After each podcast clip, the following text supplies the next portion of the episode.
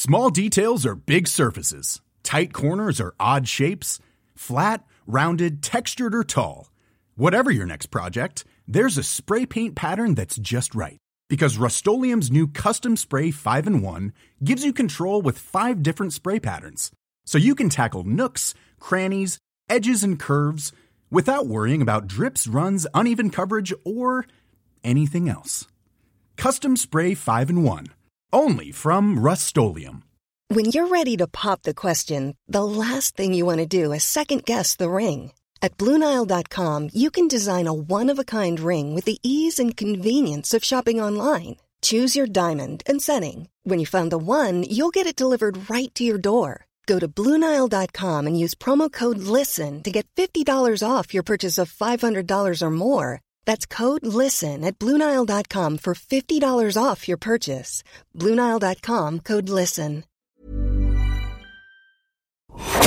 This is a podcast from The Times, sports newspaper of the year.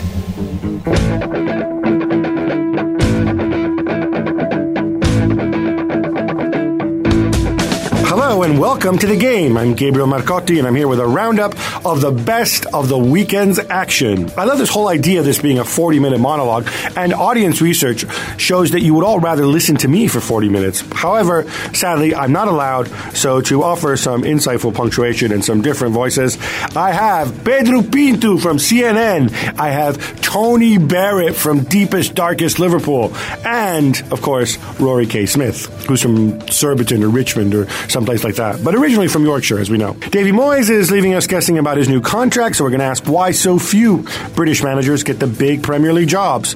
But before that, we head to the Emirates. Rory, I'm going to start with you because boos resounded everywhere at the final whistle. Uh, and once again, you pick up the paper and the complaints are as Wenger lost his way and this and that. I thought you wrote some very insightful things um, today, actually, about how when Wenger sort of followed other people's advice, like they told him, like, you need to make big money big money signings and buy superstars, and he buys Arshavin. And, you know, you need to, uh, uh, the squad is too young and inexperienced, and he buys, like, Andre Santos and Gervinho and people like that. Uh, the kind of when he follows other people's advice, he sort of loses his way. Is this kind of what's going on? And, and did it take this defeat for people to kind of ratchet up the pressure, or was it just inevitable sooner or later? No, I mean, it's just Arsenal, isn't it? They, they, I thought, funny enough, I thought they turned a corner this season a little bit, winning at Sunderland. It looked like they had a bit of kind of solidity, a bit of backbone to them, but then they go and do something like this. They'll probably beat Bayern, and then, you know, they just, there is no logic to Arsenal. I think I think the criticism that was directed at Wenger, or has been directed at Wenger really since two thousand five, is fair. I think Arsenal were too young. I think they did they did have no plan B. They couldn't counter the concept of the defensive midfielder. And I think that They they did have a lack of players who are ready now rather than for the future. But the problem is that because Wenger's had to make all these compromises, y- you look at Arsenal now and you kind of wonder, what are they for? They're not they're not the best the best looking side in the Premier League. They're not great. They're not no better to watch than Spurs or United or whoever else. They're not they're not young particularly. They're not they're not attractive. Kind of, they don't win trophies. So what what do Arsenal do? I think that's the question they they now have to address. Whether that's with Wenger as manager or at some point in the future without Wenger as manager. You can't keep justifying um, staying with a manager who has visibly lost his philosophy, uh, goes out and makes buys that then don't justify his philosophy either. Um, I, I said it Example. four or five Example. years ago. Sorry? Example. Well, when you get someone like um, Andre Santos, who okay, you, uh, other than Andre Santos, you can't we can't just pick on him every week. Okay, you lose Song because a lot of people criticize the fact that you let all these super talented players like Cesc, like Nasri, like Van Persie, and I could go on for a while, leave. But when you lose Song and you don't get another ball-winning midfielder, you're asking for trouble. Especially when you get people like Per Mertesacker, who's going to need time adapting to the Premier League and the pace of the Premier League. You don't have anyone t- to protect a back four that hasn't been great, that's been ravaged by injuries as well. So I don't think he's built this team in a balanced way. He hasn't gone out looking for a spine that you can count on. And yes, he spent a lot of money on Arshavin and then played him out of position. Um, he, he's gone out and get got a, a Lukas Podolski, who I, I still think is, is is a good player. But from what I know and what I've been told by people at Arsenal, the players just don't believe in his methods anymore. And then when, when that happens, the emperor's naked and someone's got to point and say, you need to change. I think that's absolutely right, but the the, the names are quite telling. So you've got Mertesacker, you've got, I mean, Santos, we, we we don't need to concentrate on. You've got Giroud, you've got Diaby still there, Arteta. Vend, Vend, it's a squad that reads like Wenger's lost important players and gone out and bought whoever he could. There is no kind of holistic approach that Wenger's taken. What is the style of football that Arsenal are trying to do? Do they want winners who cross the ball for Olivier Giroud? Well, I don't know. They've got Podolski and Walcott, neither of whom are brilliant crossers of the ball. What is Arsenal's plan? Tony, you're you're, you're outside the London media bubble. Um, how does Arsenal look from Merseyside? It, well, for me, it, it stands comparison with Wenger's, the season he's having now, stands comparison with Benitez's last year at Liverpool, where the thing that is... How did I know there was going to go... We were going to get a Liverpool and Benitez reference from you. Just because... just be, Benitez and Liverpool was the classic case of everyone looking at the manager and not looking enough at the board and at the owners and, and what was going on wrong above at the very top of the club. And Benitez took all of the flack, which is not to say he didn't get things wrong. He clearly did. He made bad signings, as Wenger has done. He lost... The players lost faith with him, as, as it appears is the case with Arsenal. And there's a lot of that happening at, at Arsenal that happened at Liverpool. But if you don't look at the owners and you don't look at the, the way the club is being run, it, changing manager will have no positive effect whatsoever. All you will do is get an inferior manager, because the people who run the club won't be qualified to make a good appointment. And you can just see Arsenal repeating the, the same mistakes Liverpool have done. Although I've, my feeling is that the Arsenal owners are quite happy, the Arsenal board are quite happy for Wenger to be there, copping all the flack going. Every every week when the result goes on for Arsenal, it's Arsene Wenger who's, who's in the firing line, which I... I I understand in one respect, because Arsenal should be more competitive, but in other in another way, I just think, well, well Arsene Wenger's proved himself. He's proved himself over the period of time. What's changed? Why has he stopped proving himself? Is it just a case of him going stale? Is it just a case of him losing his way? Or are there other mitigating factors which would undermine any manager's mind? I think it is. I think it's a, a blend of the two, but I just think people need to look more at the club as a whole rather than just the manager as an individual. I think, Tony, um, great minds think alike, because I think you hit the nail one hundred percent on the head. Um, Arsenal have an owner. His name is Stan Kroenke. I think from the top, they need to come out and make some kind of statement, especially now that the, you know, this season the fans are restless. What kind of a club are we? This is a club that has made something like one hundred sixty million pounds in after-tax profit over the last five years. Come out and explain, all right, our strategy is this. We're going to pay off the stadium, or we're going to do this, or we're going to do that, or we're going to start competing financially with other clubs, or we think Wenger is the right man for this and that reason, and this is how he's going to do it. And then you need Stan Kroenke to come and do that. Not not Ivan Gazidis, I, who I, I really like the guy, but Ivan Gazidis isn't the boss. It's not his club. He's an employee of Kroenke. I think you need somebody to, to, to come out and make a statement, because right now, I'm sorry, the way it's looking to me is that, you know, this guy who, you know, Silent Stan, is sitting there on his butt, could care less about winning, and is just happy extracting as much money as possible from this club and seeing the value of the franchise, as he might call it, grow and grow. If that's what you want to do, fine. I, we live in a free world. It's your club. It's your money. They wouldn't let Usmanov, because he's weirdo and foreign, uh, buy the club. You got it instead. Good for you.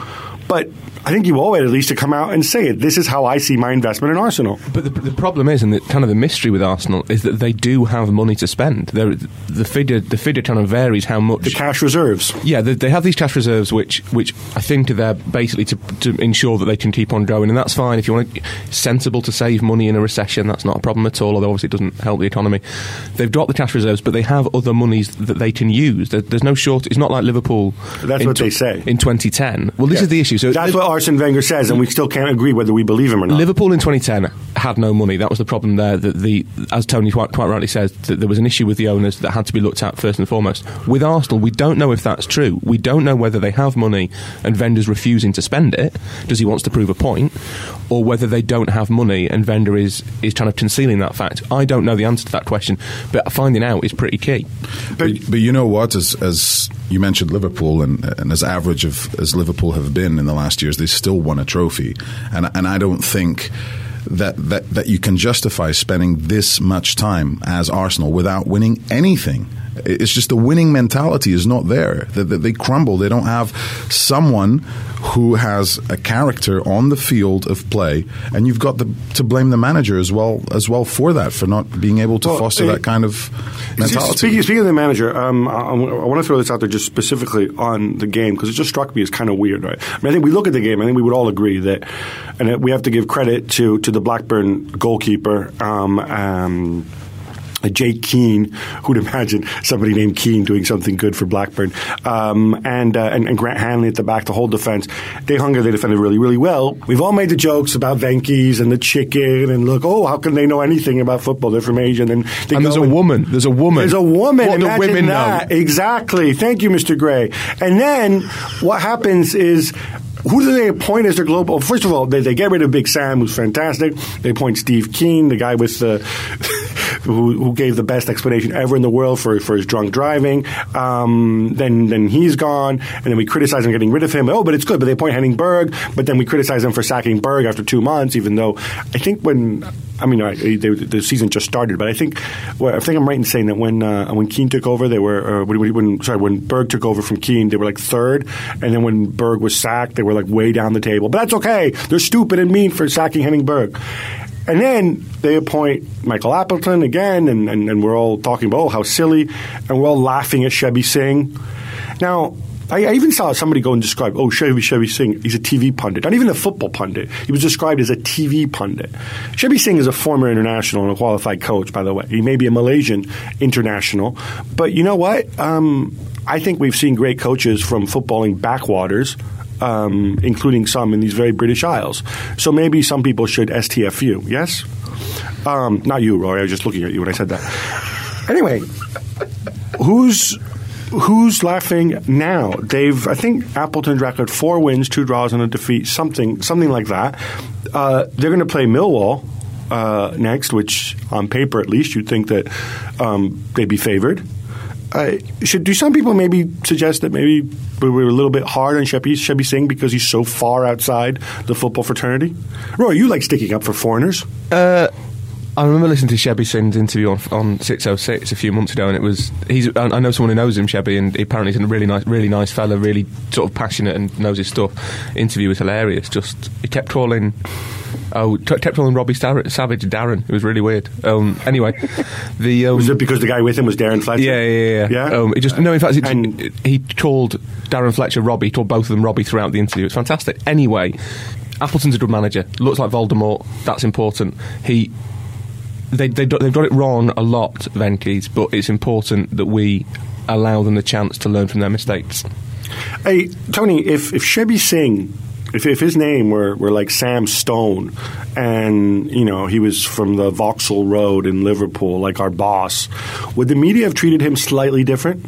Yeah, I think he would. I think, I think that is in the English media. Uh, I'm still trying to work out what S T F U means. Uh, but, but I mean, shut the Fair enough. No wonder you couldn't say the, the. But no, I agree with that. I do think there is that in in the English media there is a, a feeling of, of superiority on a number of levels. Whenever foreigners are mentioned, there is a feeling of superiority and that we can do things better than foreigners, even though well, there is plenty of evidence to the contrary of that. And I, I think I think that applies to, to Blackburn's owners as much as it does to, to so many other factors. I, I, I think if Shebby Singh, um, Pedro, had been, I think he pays a price for being Malaysian. Um, I, I, I think, uh, you know, had he been Spanish or Italian or German, people might have viewed it slightly different. But he came out with something which I think is right. He said, no, I don't see why we should give somebody a three-year contract, a new manager.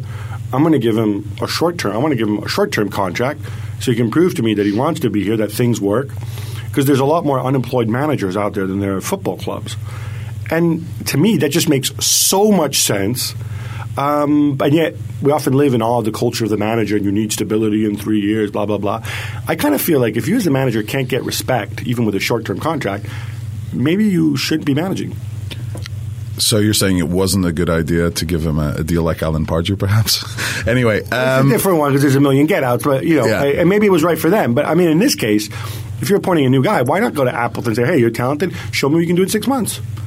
Yeah, w- why not? I, I, I don't think managers need that security. They don't have it anyway, even if they sign a two or three year deal. Well, they do, because um, then they get money and then they sue the club for more money. They don't. Uh, they don't. If the they fans, quit the week, week before the, the season starts, speak, Martin O'Neill. Well, fans speak loud enough, and managers get, get sacked. That that's just uh, uh, the way of life in, in, in the world of football. But um, yeah, let, let's see what this guy can do, and we'll, we'll go from there. I don't. I don't think there's anything wrong with that perspective. All right, to move on to Liverpool and Swansea. Tony, you were there. Um, we, we, we touched upon this before, but uh, Michael Laudrup decided to rest everybody. I I can see why. Uh, who knows when Swansea will get another shot at winning a trophy. Uh, they're in mid-table. Didn't they kind of earn the right to go and put out a shadow squad, as some people like to call it, against Liverpool? No, I think he earned the right, and um, if Swansea win the Capital One Cup next weekend, I think I think it will be vindicated. But I, I just think they paid too much of a price. It was, it was too much of a rotation, and it was too much of a, of a dishevelled side. Swansea been in Dubai in, in the days leading up to the game, and they went into the game with that kind of attitude that this particular football match didn't matter. But where, where I do excuse Laudrup is, these players can all head, run, kick, tackle. They can do all those things. Maybe not as well as the, the players who, who were rested, but they can do the basics of footballers, and, and they didn't do that to, to, to any degree. They, they were actually embarrassing at times. There was, I think Liverpool had thirty-five shots on goal, which is the most by any team in Europe this season, which is which is ridiculous. twenty-two shots in the first half alone. Swansea didn't compete. And it's, and that, to me, it's, it's one of those where people will, will rightly praise Liverpool. They, they can only do what they can against the team that's in front of them. But, but when you start talk, saying that about teams that you can only beat what's in front of you, it's because what in front of you is not particularly good. And Swansea were, were spectacularly bad on the day. What if we get to a scenario where it's Liverpool, Spurs, and Arsenal all, comp- all competing for that fourth Champions League spot and the untold riches that come with it late in the season? And in the end, the difference is made by the three points that Liverpool got against Swansea. Given that, well, we used to say that Arsenal used to get their way all the time with the league, but, I mean, would, might they have a strong case, Roy? No, because they Swan, Swansea did put, did put out a weak side. Obviously, there's no denying that. It had Gary Monk in it. The...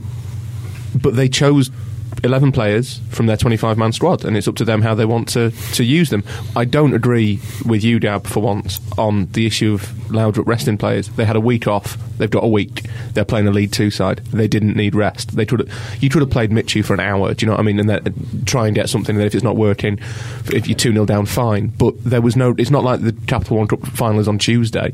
They've got they've got a week to rest, and I, I personally feel that momentum is important. It's not like Swansea have got anything else to compete for, particularly for the rest of the season. That, you know, they'll be well, well maybe we, we wait to put in the boot to Laudrup if we see yeah, what happened. Yeah. If we lose to Bradford because he'd have momentum, then that's yeah. fine. That's but, crucifying or, it, that's but, a different debate. But no, they they chose eleven players from their from their twenty-five man man side. I, I'm fairly sure Laudrup will have gone out and with a side that he thought could at least compete. If not, you know, he'll, he'll, he'll have gone trying to win. No manager ever goes into a game thinking, "No, it doesn't really matter." But no, I don't think they'll be fine. They put out. I mean, and to be fair, that, that you know, there were still two or three, maybe four or five players who would who were regular features of the first team in there. Um, all right, enough Swansea um, for this week. Um, Tony, let's talk more Liverpool. Um, I want Coutinho. I saw him come on, and I, I thought he looked he looked like he's supposed to look. Um, what, what's sort of the early feedback on him? Because I mean, my take is always that this is a huge gamble. You don't quite know what you're going to get. So much upside, but also so many concerns, and they spent a lot of money on him. How did he look to you? The thing I like about Coutinho is he, he is talented, and, and that may sound glib in a way, but Liverpool haven't signed too many players of talent over the last few years. They've signed players who can who have certain qualities, but not without right talent, and he, he has that. The, he's the kind of signing that you can excuse not working out if it doesn't work out, because he will come in and he will he will provide quality. There's no question about that. He looks and performs on, on first glance a lot like Luis Garcia, who, who people remember from a few years back. He's very easy on the eye. He's good with the ball. His movement from the left to, to inside is, is impressive and creates space for Jose Enrique to overlap. And he does all the things that you'd want a player wide of a front three to do. He looks good. The, the problem is, is that Swansea didn't test him in the way that he needs to be tested. There was no physical confrontation. There were no heavy tackles, and he was allowed to do to play the game as he wants to. And, and that's the question mark: what happens with him when when he can't play as he wants to? What kind of player is he then? Because I think we all know he's got ability. So the test is still to come for him. And uh, but the early the early signs are positive, because he is he is clearly a good footballer. Pedro is nodding along. I, I think you, I think you started your, your nodding when uh, when Tony mentioned the fact uh, about you know him being a talented player. Maybe Liverpool not signing many talented players. I mean, I think you have certain views on this point. I, I agree with everything that, that Tony just said. That there haven't been that many players that have been technically gifted that Liverpool have gone out and, and signed. Maybe hard-working players. Luis Suarez, Joe Cole. Suarez is a bit different, though, isn't he? Yeah, Suarez is the exception that proves the rule, really. And Joe Cole never really had a chance. And I, I've always been a, a Joe Cole fan. Um, Coutinho, I was really surprised that Inter let him go. I know for a fact they have a lot of uh, financial Uh, problems over there with Massimo Moratti, and that's one of the reasons that, that convinced them to let him go. Every time I watched him play for Inter, I was I was impressed. Every time I, I watched him play for, for Brazil's under twenty-one or under twenty team, I was impressed. This is a really good player. Physically, he needs to bulk up a little bit. Uh, when he has a full season in England, he's going to struggle. But right now, he can make a huge impact. Defenders aren't going to be too familiar with what he does, and he's got speed, he's got uh, skill, he can go by guys, and he's a perfect signing for, for Liverpool. Whether he plays behind the striker or plays on the wing, he will be a big plus in any any game Liverpool you choose to use him. Pedro's quite right that he will, for his first season in England, his first full season in England, he will have to have more muscle mass, he'll have to be bigger, and that is what will ruin him as a player. Or what could ruin him as a player. The problem in England is that we take players like Coutinho, who've got uh, immense natural talent, and we force them to become athletes that they're not meant to be, and that impacts on how they play the game.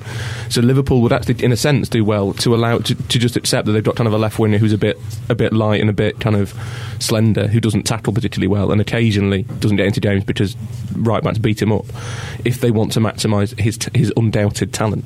There's yeah. no point having just a, a load of robots. Oscar, um, Oscar is a little bit like that. At, at, at Chelsea, and, and he's had a lot of ups and downs as well, because I, I don't mean necessarily that he needs to become um, you know Hulk all of a sudden, but but I just think that physically, from an endurance point of view, in the winter he'll struggle because yeah, absolutely. he hasn't faced oh, that no, kind of windy night and no no but just the, the, the constant games, two right. two days three and three days um, he'll struggle. It, Oscar's interesting though, because Oscar, I was watching him play for Brazil. Oscar mm-hmm. in the Premier League looks really looks really light and sort of like he could be knocked over by a gust of wind.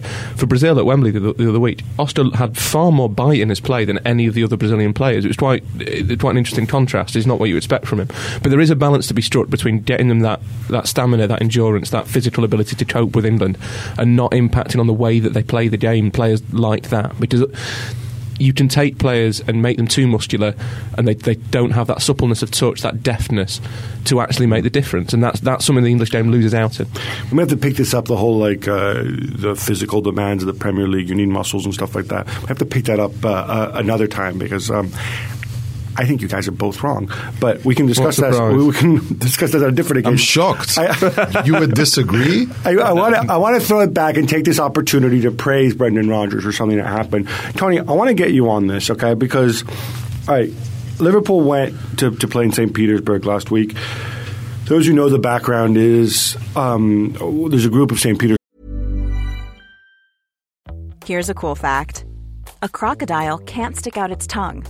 Another cool fact, you can get short-term health insurance for a month or just under a year in some states. United Healthcare short-term insurance plans are designed for people who are between jobs, coming off their parents' plan, or turning a side hustle into a full-time gig. Underwritten by Golden Rule Insurance Company, they offer flexible, budget-friendly coverage with access to a nationwide network of doctors and hospitals. Get more cool facts about United Healthcare short-term plans at U H one dot com. There's never been a faster or easier way to start your weight loss journey than with PlushCare. PlushCare accepts most insurance plans and gives you online access to board-certified physicians who can prescribe F D A-approved weight loss medications like Wegovy and Zepbound for those who qualify. Take charge of your health and speak with a board-certified physician about a weight loss plan that's right for you. Get started today at PlushCare.com slash weight loss. That's PlushCare.com slash weight loss. PlushCare.com slash weight loss. Supporters calling themselves Landskrona, they came out and uh, issued a manifesto saying that they believed that uh, in, in local identity, and so they only wanted people from, I think it was sort of Russia, like Finland, uh, Eastern Europe, and so on, which I thought was kind of funny given that their manager is Italian and um, and they've got all these Portuguese players. But beyond that, um, and these guys, and also oh, they also didn't want any homosexuals either, so I guess they only wanted straight people from that part of the world. But And in the past, there have been there have been incidents where um, where they have racially abused opposing players, and there's a whole thing. They, they've never really had any. How can I say this? Sort of fully black players. They have some mixed race players now, and even that's like seen as like a small victory. But what struck me was the media in the days leading up to this game, they sent their finest men to Saint Petersburg, uh, a very snowy Saint Petersburg, as I, I think I saw from one of the, the photos uh, uh, you tweeted, where the river was frozen and whatnot, looking for um, sort of racist hooligans and whatnot. You had Ian Eyre going and writing to the mayor of Saint Petersburg as if, what the hell's the mayor of Saint Petersburg going to do? And I thought this was a classic ratcheting up of pressure, like, we're going to find these racists if they're out there. Well, guess what happened? The game came off without incidents. And I have to give credit to Brendan Rodgers for coming out and pointing that out, that we were also freaked out by it, but on the day they were class. Were you expecting this? I was expecting, I wasn't expecting any problems, and that was that was the big issue for me. The Is that because you're kind of a skinhead yourself? At least yeah, in appearance? I mean, skinhead, ugly, pale, I'd I'd, I'd fit right in it. You you, you could play for Zenit, could you? I I, I could play. I could fit in with any star. Bit of a like communist too, as I understand. So perfect. But the, it, you looked at you looked at their past, and it was brought up massively before, and that, that they, there were going to be problems in this game. And I looked at Zenit's recent past. And their most recent racist incident was, was two years ago, which is which is clearly too soon for any of us. You know, there, there's no question about that. It's it's too recent. But Liverpool themselves have had an incident of racism since then. They've had a supporter who was, who was banned and fined for making racist gestures in the Manchester United game. So would, would, the, would the Russian journalists now be okay to turn up at Anfield in, in the days leading up to, to the second leg and turn press conference into questions of racism in, in Liverpool? Will, will they then t- turn the streets around Anfield and, and find racists, which will exist because they exist in every city in the world? Is that now how it should play out? Should should foreign journalists treat English football clubs the same way that we can sometimes treat Eastern European ones? I, I thought it was a disgrace. I was I was absolutely uncomfortable in the extreme in the press conferences leading up to the game, because I just thought that the Zenit were, were, were unfairly maligned. They, yes, they do have a problem. They have a problem with a minority. Uh, their extremist group, I think, numbers one hundred members, uh, and they have tens of thousands of supporters. So I just think there was a complete loss of perspective, and, and I, I don't. I think it reflected particularly badly on the English media rather than on Zenit. I, li- I liked the. Um When the Zenit fans un- unfurled the Crimean War banner, the, the reports in, in one or two newspapers suggested that that was some sort of grey insult to, to British history, and that they were they were sort of taking taking the, taking our Crimean dead in vain. It's, it's amazing what the media will do to, to drum up. Did that really happen? Yeah, there's a little. Not it wasn't. By the massive kind of papers that I don't read. Yeah. I, just, I think it's a lot of this is the, is the journalism of fear. The, the, the initial scare story means that Liverpool have to speak about the problem, because if they don't, it's dereliction of duty and, and not taking the issue seriously if, if there is a problem. And then journalists who don't want to write, the, who didn't write the initial story and wouldn't want to, then have to follow it up because they are scared that if something does happen, they haven't taken seriously. And it's just it's just a story that was permeated by fear and, and by trying to cause fear. And I, I just think that is it, that is the service to, to readers, and it, and it did it did do the service to Zenit. And I agree that they do have a problem, but there was no problem on that night, so it shouldn't have been anticipated. Let's see what happens. If it does happen, report it, condemn it, do whatever you like. But beforehand, there's nothing, there's nothing to report except, except trying to speculate and spread fear.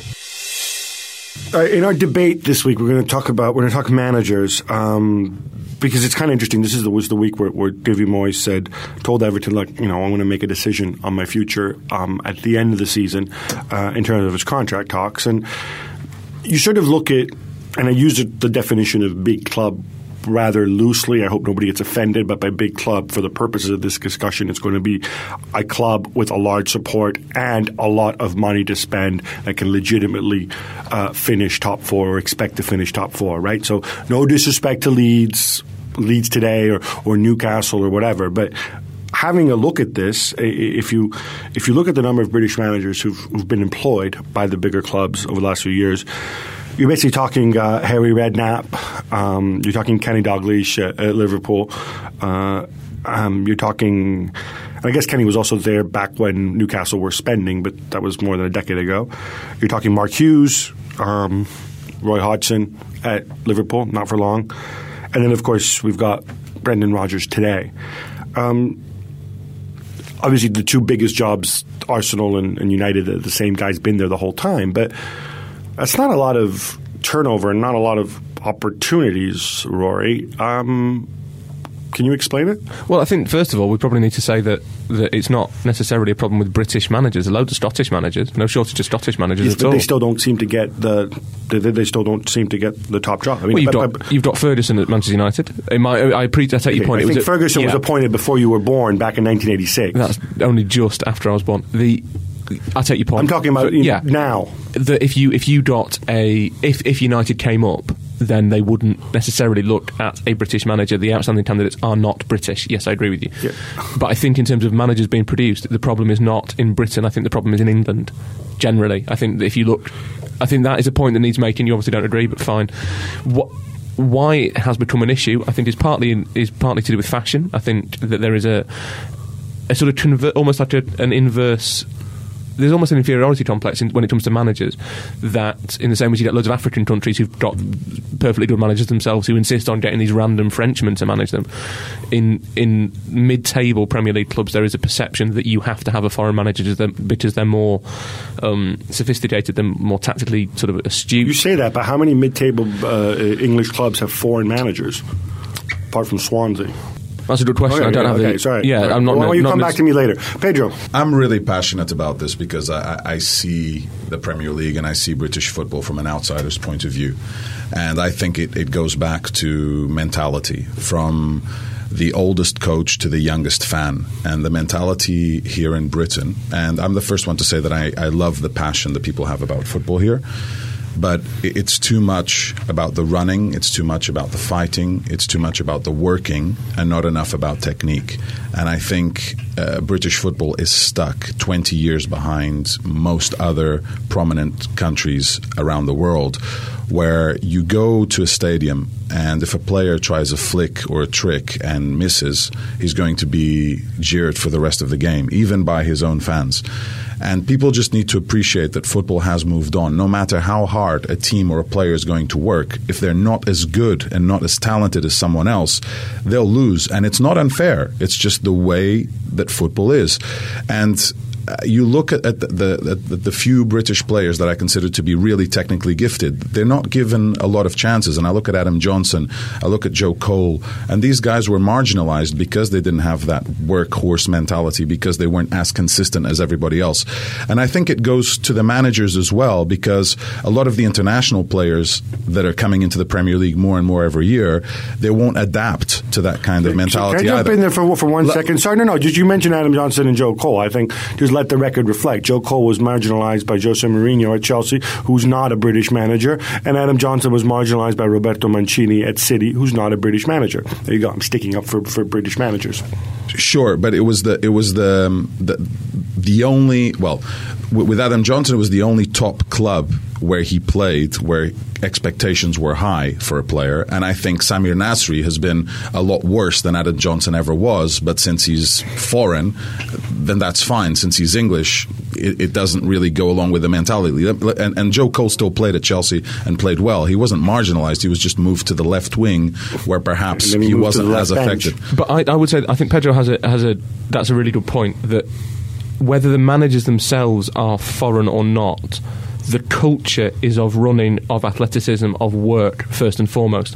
The the foreign managers who succeed in England tend to be the ones who prioritise that. Look at Mourinho and Mancini. They're not they're not exactly sort of aesthetes, are they? They're, they're managers who want to win first and foremost, and the way to win in England is to run and to fight and to do and to tackle. And Wenger did pretty well. I mean, for, for a while. Yeah, but they, those Arsenal sides were athletic. They were they had different qualities that, that worked well in England, because they didn't exist any, anywhere else. But they were also they were. If you look at those those Arsenal sides between ninety-eight and two thousand and five, they're massive and they were quick. What I would say is that, that England has an attachment to that cult, that footballing culture of running, of work, that we've had, that's been in, in existence for so many years, for decades, and now. It's an, it's an inherently reactionary football culture. We don't look forward. We don't try and change. I spoke to um, to someone in, in Germany the other week who was telling me Klaus. That, that Bastian Schweinsteiger is finished. Bastian Schweinsteiger is twenty-nine, and in Germany there is a there is including Olaf Thon, who's, who's a pundit over there now. There is a feeling that Schweinsteiger is now too old-fashioned for football, because people like Il- Ilkay Gundogan do what Schweinsteiger does much quicker, much more directly, and much more effectively. In England, we still look back to how football used to be, and when we try and change, right. It is to catch up with foreign so, nations. I, I, sorry, Tony, um, I, I need to, to balance out this negativity coming from, from the studio. Can you give me some hope here, perhaps in the guise of of, of, of David Moyes, because he seems to be the, the, the one guy that's that, that you know w- we all praise over the years. His achievements at Everton are, are obvious in, in difficult circumstances. I made the point that whenever Chelsea change their manager, they should at least interview. You know, they should have a they should have a Rooney rule for David Moyes, and at least interview him, see what he has to say, um, rather than hiring the next old Benitez that comes along. But hey, that's just me. But um, is. How, how do you see Moyes? Is there almost an, an ingrained bias against against British managers? Given that, I said, you can count them on one hand, the ones who got legit jobs so they could actually do something. No, I, I don't see that. I just think there's a, there's a combination of factors which mean that British managers don't get a chance when these jobs come up. If, if, you, if, you, if you use Moyes as an example, the, the next time the Chelsea job comes up, which will probably be very soon, They, they. I would be surprised if they consider Moyes, because he has no Champions League experience. If you're a club that wants to win the Champions League, do you give a manager who's a novice at that level a job? I just don't. Mourinho had no Champions League experience when he won the Champions League. I mean, what? what I, I don't no, know. That's true. But that, that is the way it works in, Port, in Portugal. It doesn't work like that at all. I agree with you that that is a different thing, but I do think It, it would be easier for that to happen in Portugal than it would do here. I think Chelsea see themselves as a club who should be challenging for the Champions League, not one where it'd be a bonus if you do well in it, which is which is what it was for Porto that year, the same way it was for Liverpool the year after. It was an absolute bonus and it was unexpected. People didn't think they would win it, whereas Chelsea, Roman Abramovich expects them to win, he expects them to compete, be top four, playing the best football. Now, if you're looking to do that, it's very, very difficult to, to pick David Moyes, and that for me will be the thing that I think could end up squeezing a manager of, of David Moyes' quality out of English football. I think he, he will look at Everton and think he can't do it there, and I think the clubs where he could do it won't give him a chance, and, and that is that is the problem. He will be looking at the German league, which he is a big fan of, and he's always said he would like to work there, and he may get a chance in Germany that he maybe maybe wouldn't get in England. So I, I agree that that does sum up the problem, but I don't know how you get around it, because if you're Chelsea, you want a proven manager, and David Moyes at European level, he's had a couple of cracks at the Europa League. He hasn't proven himself. He struggled at that level. Lansley's not here, so I'll throw the question to you, Tony. Is this something that Saint George's Park can fix with its great resources and everything? No, not for me. I, I, for me, for me it, all come, it, it all comes down to English coaching. The I, I, I, Rory will remember this. We, we were with the current England manager when he was at Liverpool, and, and we asked him about his managerial influences. Yeah. And considering this as someone who'd spent uh, much of his career abroad, who'd, who'd been involved in football, as he, he always reminds everyone, for thirty-seven, thirty-eight years, and who I hasten to add, I think he's doing a decent job at England, despite the fact I'm not a particular fan. He told us that got his managerial, greatest influence in, in coaching with Charles Hughes, uh, Don Howe, people of that ilk. Yeah, and, and and that was that was the moment where it, it, that I I was scared, to be honest with you. I sat there and thought, there is nothing progressive about coaching if this is the manager who who was the man to take Liverpool forward and is the man to take England forward. Then that is it. That is worrying. I, I spoke to young coaches at, at Liverpool's academy who, when the Spanish coaches arrived to, to take over youth development there, they were worried. They worried about the change, what it would bring. And to a man, they all told me that the standard of co- coaching rose inexorably after after they arrived because the Spanish coaches were far superior. And I, I just I just think in England you will get the level of managers you deserve because of the standard of coaching that, that is prevalent in this country. I, I think it's very difficult to, to separate the two. All right, time now for some quick hits. Chelsea make hard work of it, but eventually get rid of Brentford. Uh, Rory, John Terry denies reports of a bust-up with Rafa. Even as Manuel Pellegrini's agent links him to Stamford Bridge. Uh, does Manny fit the profile? Uh, plays nice football, nice fella, good record, proven winner, I think it's probably fair to say, isn't he? Had, he's had enough success to be considered a winner, be quite dignified when he was in, inevitably sacked. Yeah, I think he'd, he'd be perfect. I, what I don't understand, though, is is what the criteria for the next Chelsea manager are if Pellegrini is a contender. Because they just, it, this whole, Chelsea have jumped the shark as a football club, is basically what I'm going to say. Pellegrini is kind of like a, a Chilean Ancelotti with uh, less less success, fewer Champions Leagues, and um, but much, much better dressed than Ancelotti. Tony, you love talking about Everton, so talk to me about the two two draw with Oldham, and in particular, that insane late goal by Matt Smith. We all love underdog stories, but Dean Buzanis and, and that other guy uh, uh, just basically barreling into Tim Howard. I, did the referee lose his whistle?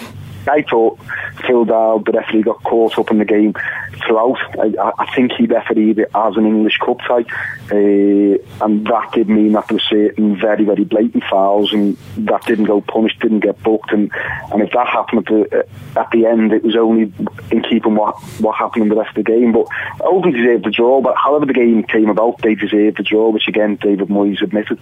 Uh, Wigan cruised through the quarterfinal with a four one win at Huddersfield. Um, Pedro, I know you'd love to talk in detail about that game, but instead I'm just going to ask you whether uh, this is a distraction in Wigan's battle to avoid the drop, and if they do go down, will it mean Roberto Martinez won't get the top job he supposedly deserves? I think winning is contagious, so when you win, I don't think that's ever bad for your team. So I don't think it could be a distraction. They'll they'll see it for what it is. They'll go as far as they can. They'll still invest most energy in, in staying up in the Premier League. Um, Roberto Martinez should get a crack at a, a, at, a, at a team with more talent and more resources. I think if they go down, that'll happen. In fact, Davy Moyes gets some of the. You wonder if Roberto could be going the way of, of Davy Moyes, the way he's going. Uh, Millwall bring non-league Luton's run to an end, and we have to call him non-league Luton, of course. Uh, the whole city apparently goes on lockdown as police fear the return of the bad old days of hooliganism. Right. It's twenty thirteen, not nineteen eighty-five. Was all this really necessary with hindsight? Uh, is it a case of better safe than sorry? And are some clubs still stuck in the nineteen seventies, or at least their supporters? Uh, I think elements probably of every club's supporters are stuck in the nineteen seventies. Millwall have had a, a bad press recently, but they're on, there's, there's no club in Britain that does more work to try and counteract its, its negative image than Millwall. And they deserve, as they keep telling us. They deserve immense credit for that, and they do tell people often enough to make sure we all know. Um, I suppose it's the same with the, the previews about the sort of the night of shame, the night that changed English football, uh, to the stuff that preceded the, the, the Liverpool Zenit game. It's yeah, there isn't. It is journalism of fear to an extent to say that it, you know, th- this is what happened, and that when these two last met in the cup, what if it happened again? I don't think there was ever a possibility it would ever it would happen again on that scale, or in, indeed at all. It passed off relatively peacefully, I think, the game. Um, But that said, it was an important historical... It's a quirk of history. They got each other again, and it was an important night in English football's history, that March thirteenth, nineteen eighty-five. No question about it. Probably a good thing that uh, it passed off without incident. Manchester City pummel Leeds four nil. Tony, it's your call. Would you rather talk about City's chances of now going on a run and closing the gap at the top, the way we seem to do every week until they lose? Or do you want to talk about Warnock blaming that insane mess with the takeover for his team's poor performance because it's always somebody else's fault? Exactly. Neil Warner blamed with someone else. Sheffield United's relegation was blamed on absolutely everyone. Carlos Tevez, Rafa Benitez, anyone he possibly could. He'll do, he'll do the same thing at Leeds. He, he, will, he will pass the buck. But, I mean, for me... I, I'm not a Warnock fan. I think I think he's one of those managers who's symbolised by a player who, who's tended to follow him down practically, and that player is Michael Brown. He he enjoys anti-footballers, and, and therefore he, his teams play anti-football. So so I've, I've got no problem. But Leeds dispense with his services. I think Leeds United deserve much better. And who knows? Maybe with this whole G F H insanity, they may yet get it. Former Leeds player and U S international Robbie Rogers has come out as gay shortly after announcing his retirement at age twenty-five. Uh, uh, Pedro, he wrote poignantly about how he now felt free to be himself. I'm just wondering, should we somehow be celebrating this? Obviously, we want the guy to be happy, and everybody should be happy, but should we also be seeing this as uh, maybe a failure of football, that this guy who presumably loves the game felt the need to quit football before he could come out? I think we should do both. We should celebrate the fact that he had the, the courage to do it, and we should be lamenting the fact that he feels he can't be accepted. Um, it, it is crazy how uh, macho and misogynistic football still is, and uh, hopefully it'll change in the future, but he visibly thinks that, that he wants to dedicate his energy and time to, to something else, and perhaps some one of those things could be uh, leading campaigns to, to open the minds of a lot of people who are making decisions within the football world. So uh, down the line, it won't really matter what, what sexual orientation the player has. Just reading his blog was fantastic. I sort of saw how normal the guy is. He's all excited that you know you know what he what he did. He got an internship at Men's Health magazine, um, which I thought, and, and he's into clothes and fashion, and I thought, you know, good for him. There is life after football. Gab, one for you. Not much of a title race in the Premier League, La Liga, or the Bundesliga this year, with teams all having massive gaps at the top. What's it like in Italy? It's close-ish. There's a four-point gap between Juventus and Napoli, but the real problem is that Napoli are one of those teams that always bottle it when they get a chance to close the gap. Juventus lost on uh, Saturday night to Roma. Very emotional night for Roma. Totti scored goal number two hundred twenty-four of his career. Now just one goal away from second on the all-time Serie A scoring chart.